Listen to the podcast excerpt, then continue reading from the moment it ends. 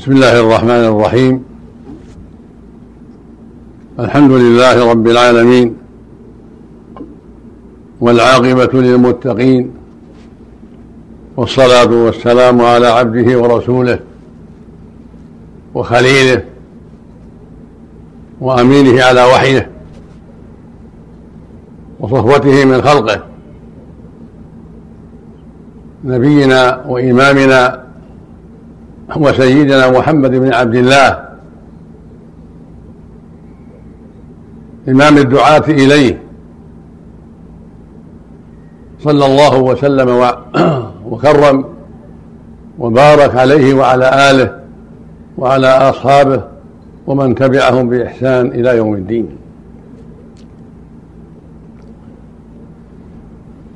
أما بعد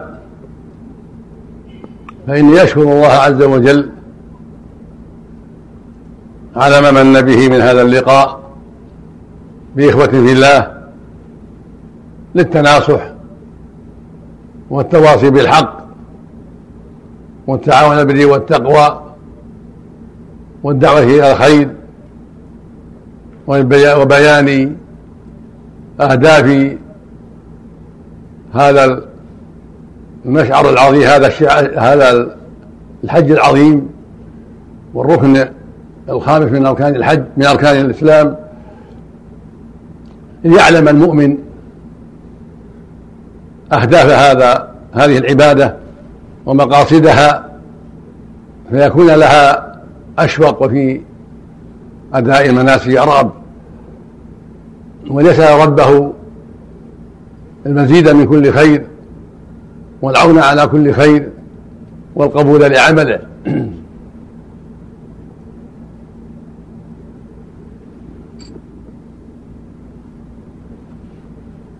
ثم أشكر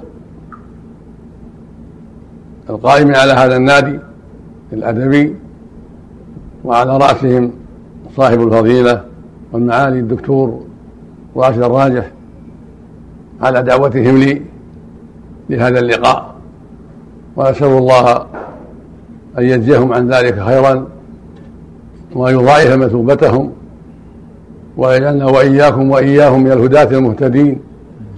ومن الصالحين المصلحين وأن يتقبل منا جميعا أعمالنا وأقوالنا وأن يعيننا على كل خير آمين. وأن يوفق جميع المسلمين لكل ما فيه رضاه آمين. وأن يصلح أحوالهم ويمنحهم الفقه في الدين وأن يولي عليهم خيارهم وأن ينصر دينه ويعلي كلمته إنه جل وعلا ولي ذلك والقادر عليه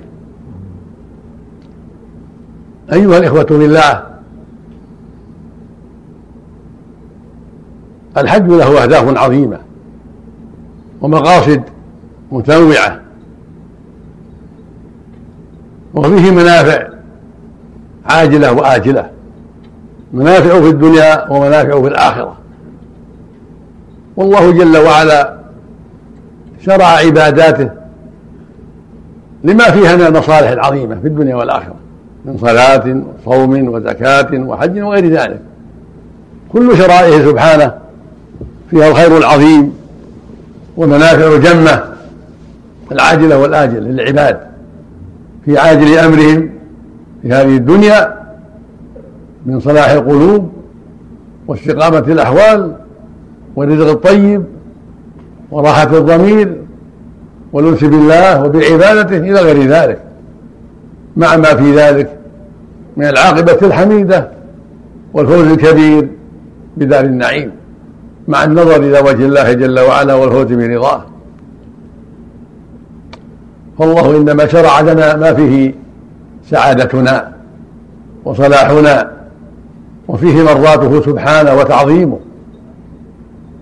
فكل شرائعه وكل أوامره كلها على طرق الحكمة والمصلحة العظيمة والفائدة الكبيرة للعبد والمجتمع في هذه العاجلة وللعبد وسائر إخوانه المؤمنين في الآخرة. ومن ذلك الحج فهو عبادة عظيمة سنوية شرعها الله للعباد لما فيها من المنافع العظيمة ولما تهدف إليه من المقاصد الجليلة ولما يترتب عليها من خير الدنيا والآخرة. والعبادة فريضة على جميع المكلفين في سائر الدنيا. هي فرض على جميع المكلفين من الرجال والنساء في جميع أقطار الدنيا إذا استطاعوا السبيل إليها. كما قال جل وعلا ولله على الناس حج البيت من استطاع إليه سبيلا. وفي الصحيحين عن ابن عمر رضي الله تعالى عنهما عن النبي صلى الله عليه وسلم قال بني الإسلام على خمس. يعني على خمس دعائم. شهادة أن لا إله إلا الله وأن محمدا رسول الله. وإقام الصلاة وإيتاء الزكاة وصوم رمضان وحج البيت. فهذه الدعائم الخمس هي أركان الإسلام وهي عموده التي يقوم بناؤه عليها. وكان فرضه في السنة التاسعة والعاشرة من الهجرة. وفي الصحيحين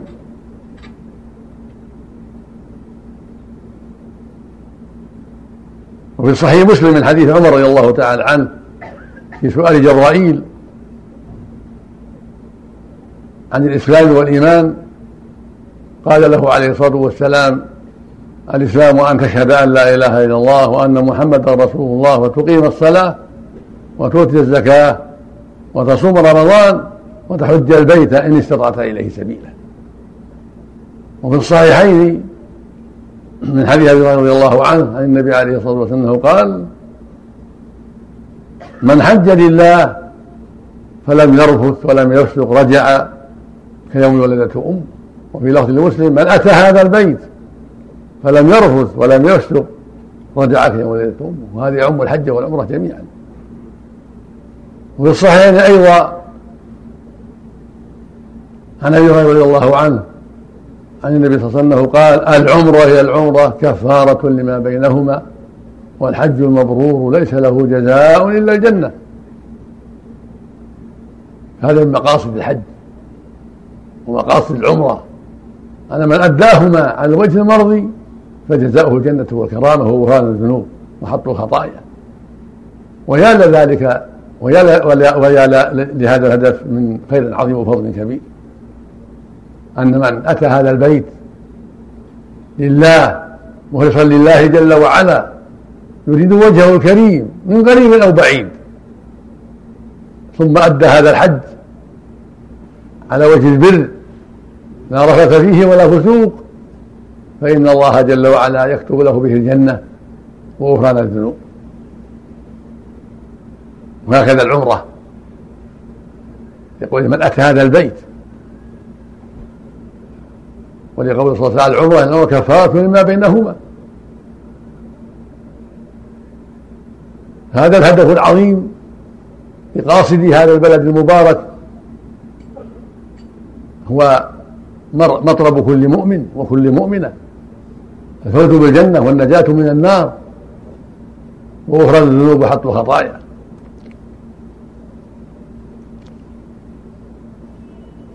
والله جل وعلا أخبر عن خليله إبراهيم عليه الصلاة والسلام أنه دعا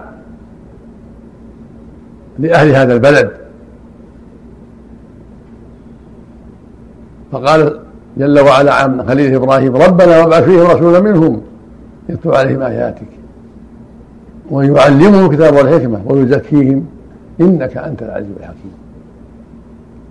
وقد أجر الله هذه الدعوة فبعث خليله محمد عليه الصلاة والسلام بهذه الأمور التي بينها.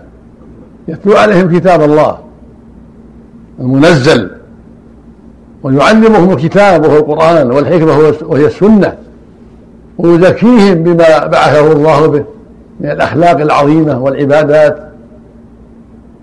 الرفيعة المتنوعة ويطهروهم من أخلاق الذميمة والصفات. المنكرة فالإسلام طهرة لهم وزكاة لهم. من جميع أعمالهم الذميمة وأخلاقهم المنحرفة. وتوجيه لهم إلى طيب الأعمال وزكي الأعمال. ومن ذلك الحج. والله بعث محمدا صلى الله عليه وسلم وهكذا الأنبياء بعثوا بما فيه طهارة القلوب.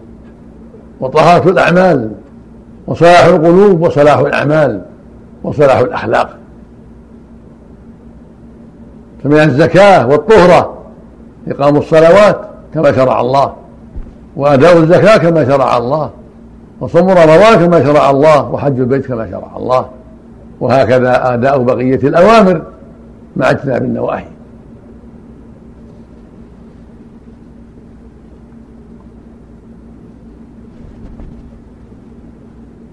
فالرسل عليهم الصلاة والسلام وعلى رأسهم خاتمهم وإمامهم نبينا محمد عليه الصلاة والسلام بعثوا ليطهروا الناس من أخلاقهم الذميمة وأعمالهم الخبيثة ويزكوهم بالأعمال الطيبة والأخلاق الكريمة التي أعظمها وأساسها توحيد الله سبحانه وإخلاص العبادة له جل وعلا في جميع الأحوال.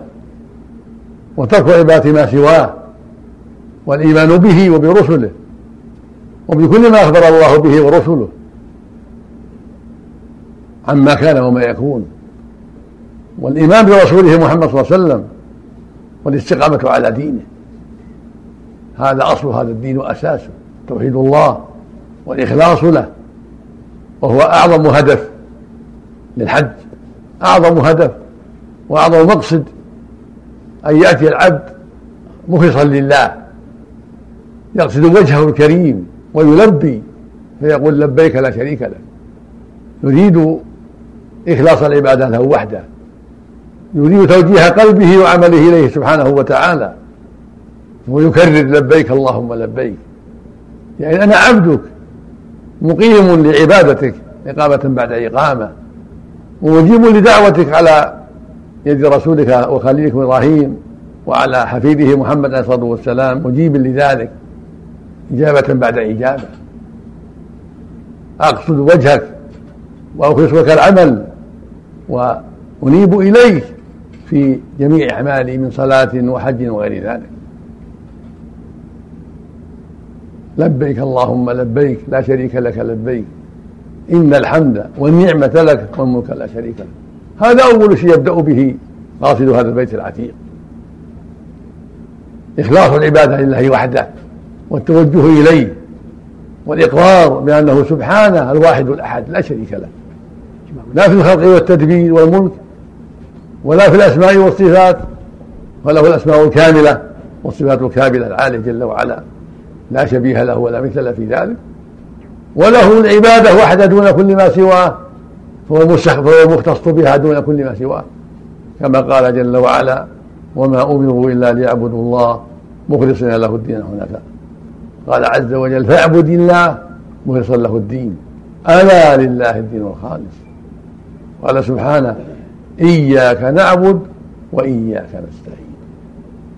قال عز وجل ذلك بأن الله هو الحق وأن ما يدعون من دونه هو الباطل. فالعبادة حقه. وما سواه معبود بالباطل. فمن عبد الرسل والأنبياء أو الملائكة أو الصالحين أو الجن أو الأصنام أو غير ذلك فقد عبد الباطل وقد الباطل. فالرسل أفضل عباد الله لكن لا حق لهم في عبادة الله. لا حق لهم في العبادة العبادة حق الله. والملائكة والصالحون من خير عباد الله. من جن وإنس لكن لا حق لهم في العبادة. العبادة حق الله وحده. ليس لأحد فيها شركة وقضى ربك ألا تعبدوا إلا إياه. وأن المسائل فلا تدعوا مع الله أحدا. ذلكم الله ربكم له الملك. والذين تدعون من دونه ما يملكون من قطمير إن تدعوهم لا يسمعوا دعاءكم. ولو سمعوا ما استجابوا لكم. ويوم القيامة يكفر بشرككم. ولا ينبئك مثل خبير. فبين سبحانه أن دعوتهم لغيره شرك به جل وعلا. سواء كان المدعو ملكا أو رسولا أو نبيا أو صالحا أو جنيا أو سنما أو غير ذلك.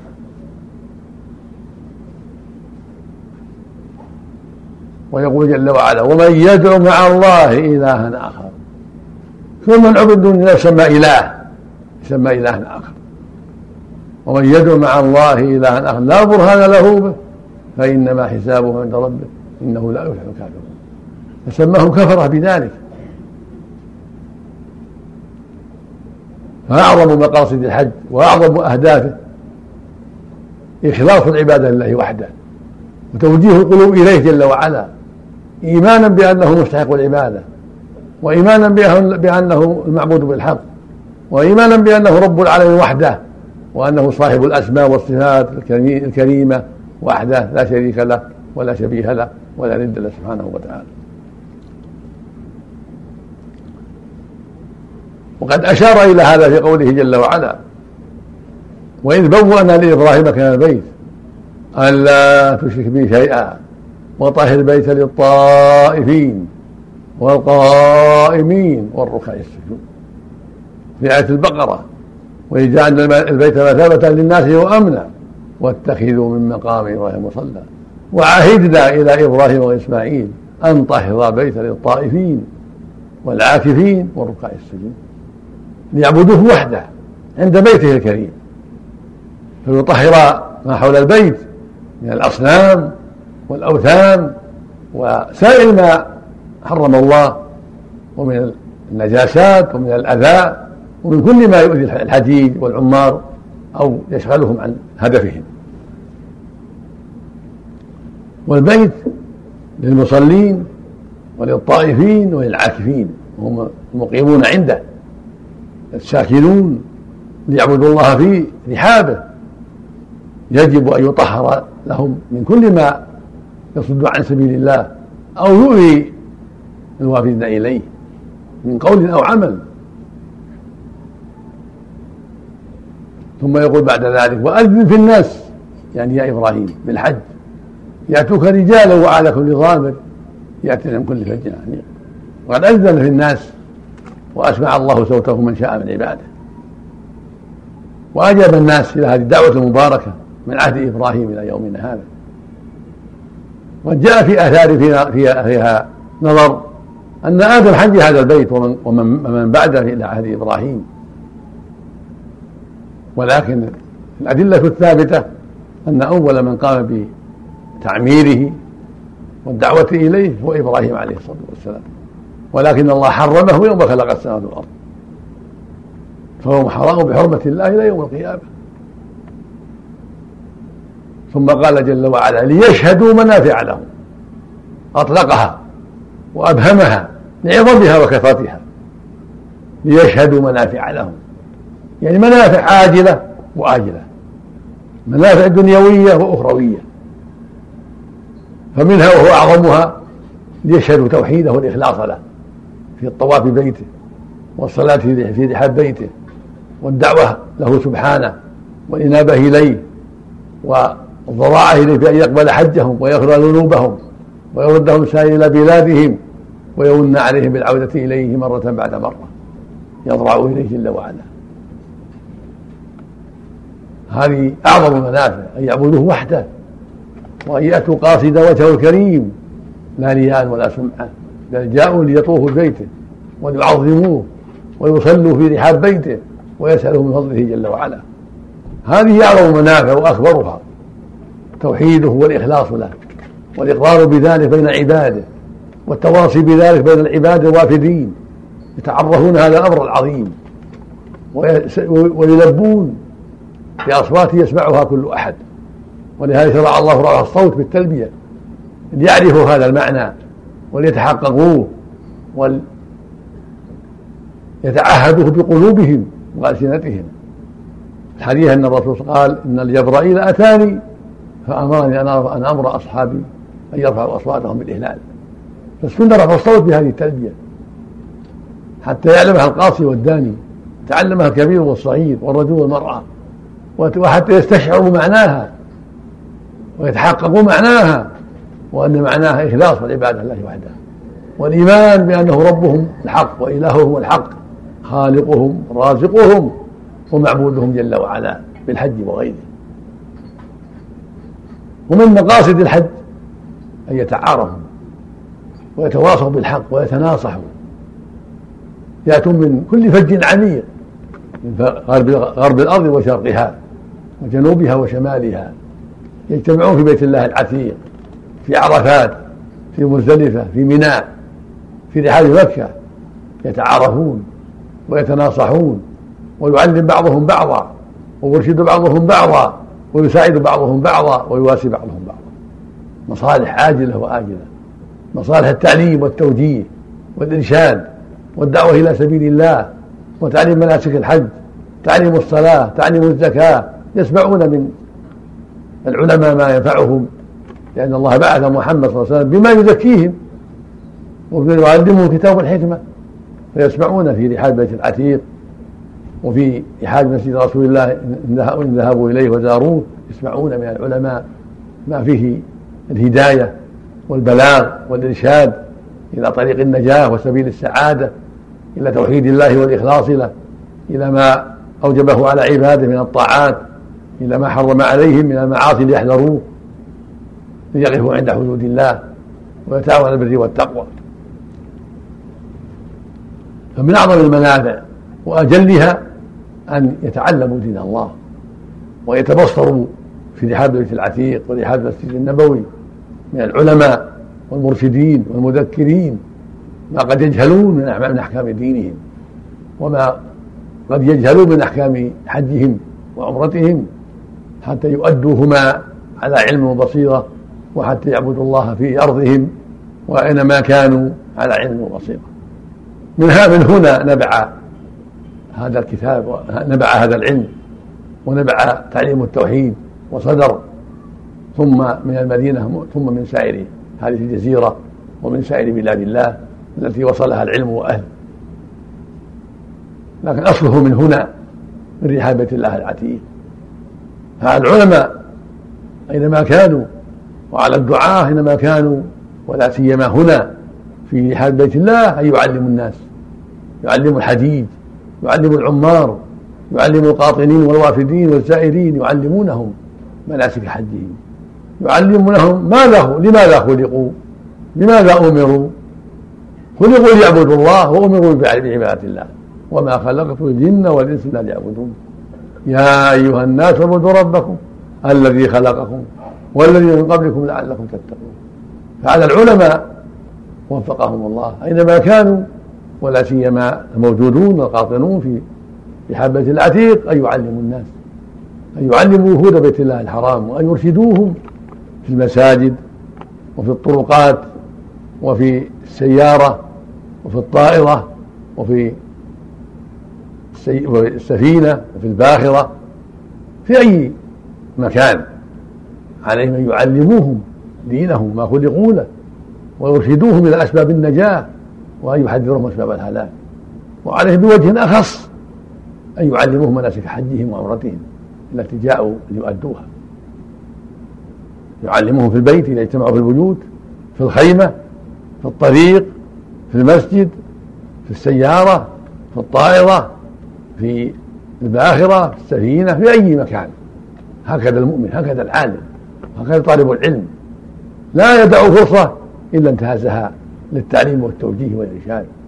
والمؤمن هكذا لا يدع فرصة إلا انتهزها للتعلم والاستفادة من العالم وطالب العلم أينما كان. ولا سيما في رحاب بيت الله العتيق. في أيام الحج في هذا الموسم العظيم أنت مأمور بالتعلم. والتثقف في الدين أينما كنت في أي مكان وفي أي زمان. ولكن في رحاب بيت العتيق الأمر أعظم. هذا له اختصاص والحاجة ماسة والحج حاضر. فأنت في أشد الحاجة إلى أن تتعلم ويجب عليك أن تتعلم. يقول النبي صلى الله عليه وسلم في الحديث الصحيح من يريد الله به خيرا يفقهه في الدين. رواه الشيخان. الصحيحين من حديث معاوية رضي الله عنه. فمن علامات الخير لك والسعادة أن تفقه في دين الله في هنا في بلد الله العتيق وفي بلادك وفي أي أرض كنت من أرض الله. متى وجدت العالم متى وجدت المعلم فانتهز الفرصة. ولا تتكبر ولا تكسل. فالعلم لا يناله المتكبرون. ولا يناله الكسالى. والعاجزون لا يحتاج إلى نشاط وهمة عالية. ولا يناله المستحون وليس بالحياة في الحقيقة الذي يمنع من العلم ولكن خبر وضعف وعجز.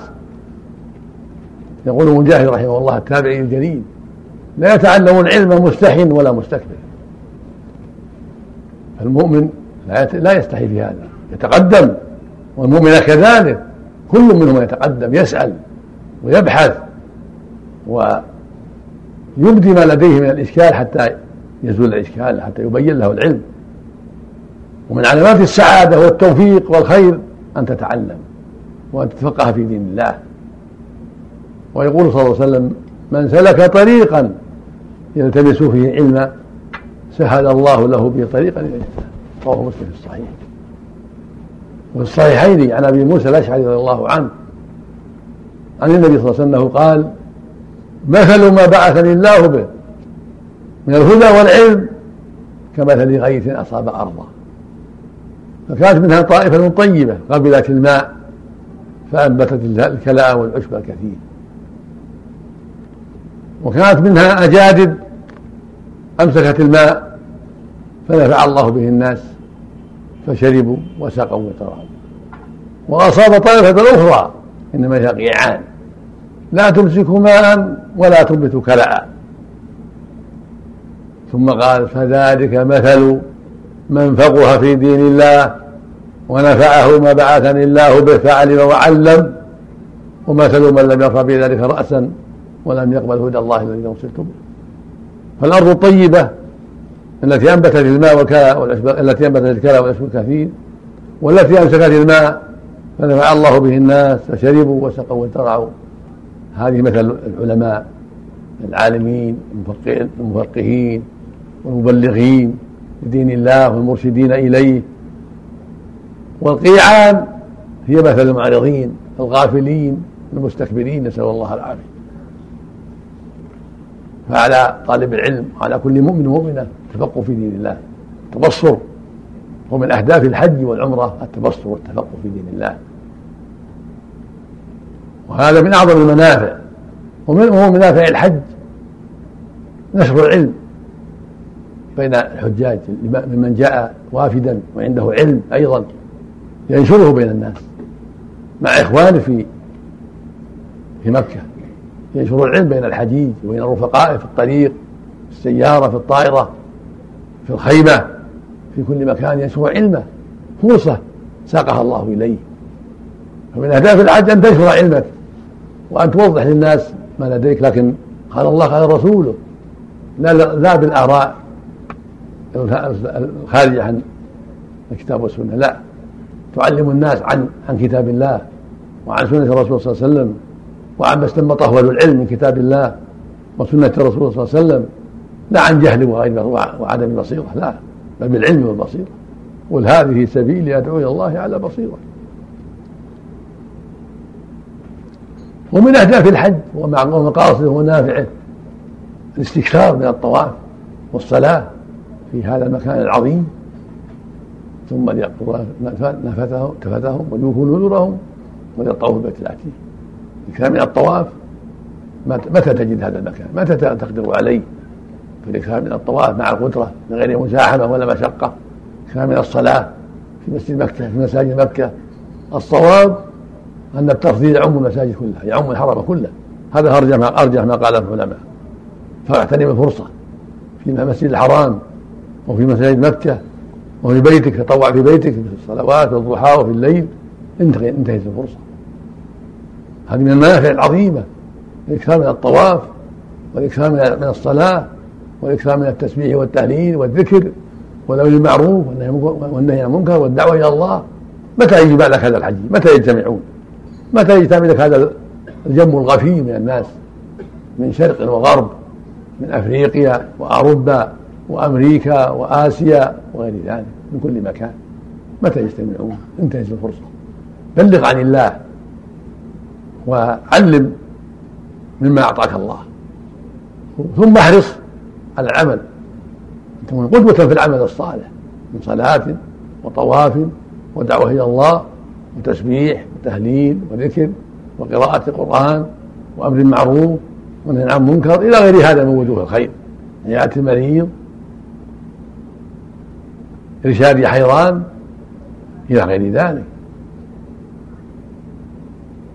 ومن منافع الحج العظيمة الوفاء بما عليك من النذور من عبادات نذرتها تؤدى في هذا المسجد الحرام. تؤديها من هدايا تذبحها في منى في مكة. صدقات تؤديها. وإن كان النذر لا ينبغي. النذر قال إنه لا يأتي بخير لكن متى نذرت طاعة وجب أن الوفاء بها. يقول النبي صلى الله عليه وسلم من نذر يطيع الله فليطعه. ومن نذر يعصي الله فلا يعصي فإذا نذرت هدية في هذا المقام في هذا الحرم صلاة طوافا غير ذلك توفي. توفي بهدي نذرك تؤديه في بلاد الله الحرام ويوفوا نذورهم. تقضي كفتك بأداء المناسك الله اتفق أداء المناسك من رمي من طواف وسعي ورمي جمار. وحلق وغير هذا مما شرع الله. ومن المقاصد العظيمة والأهداف العظيمة أن تواسي الفقير وتحسن إليه من الحاج وغير الحاج. في هذا البلد الأمين أو في الطريق أو في مسجد المدينة أو في المدينة المنورة تواسي مما أعطاك الله. تواسي الحديد الفقراء. تواسي من قصرت بهم النفقة. من عدموا القدرة على الهدي من ضاعت نفقتهم أو قلت تواسيهم. هذه من الأهداف العظيمة والمنافع. الرب أطلقها قال يشهدوا منافع لهم.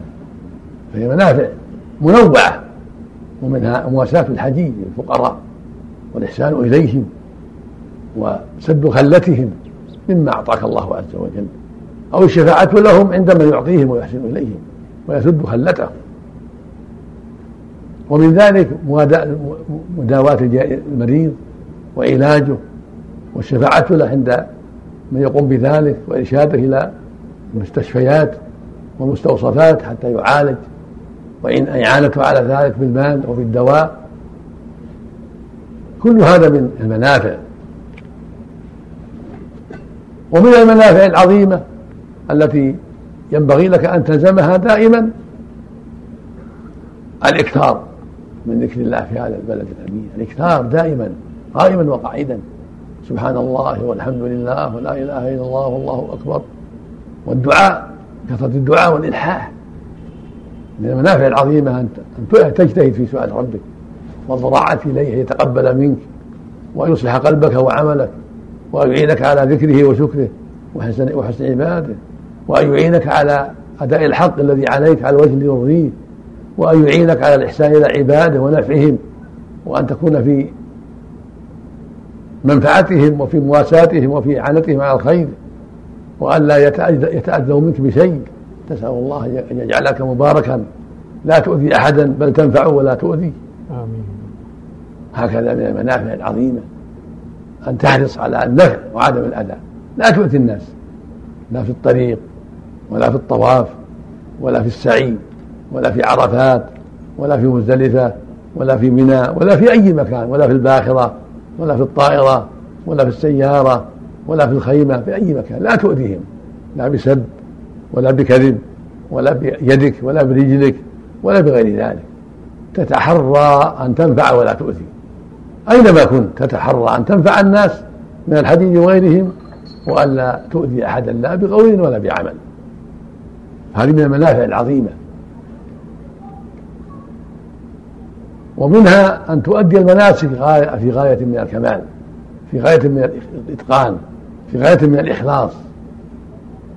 طوافك وسعيك ورمي الجمار وفي عرفات وفي مزدلفة تكون في غاية من الإخلاص لله في غاية من حضور القلب في غاية من جمع القلب على الله في دعائك وذكرك وقراءتك وصلاتك وغير ذلك.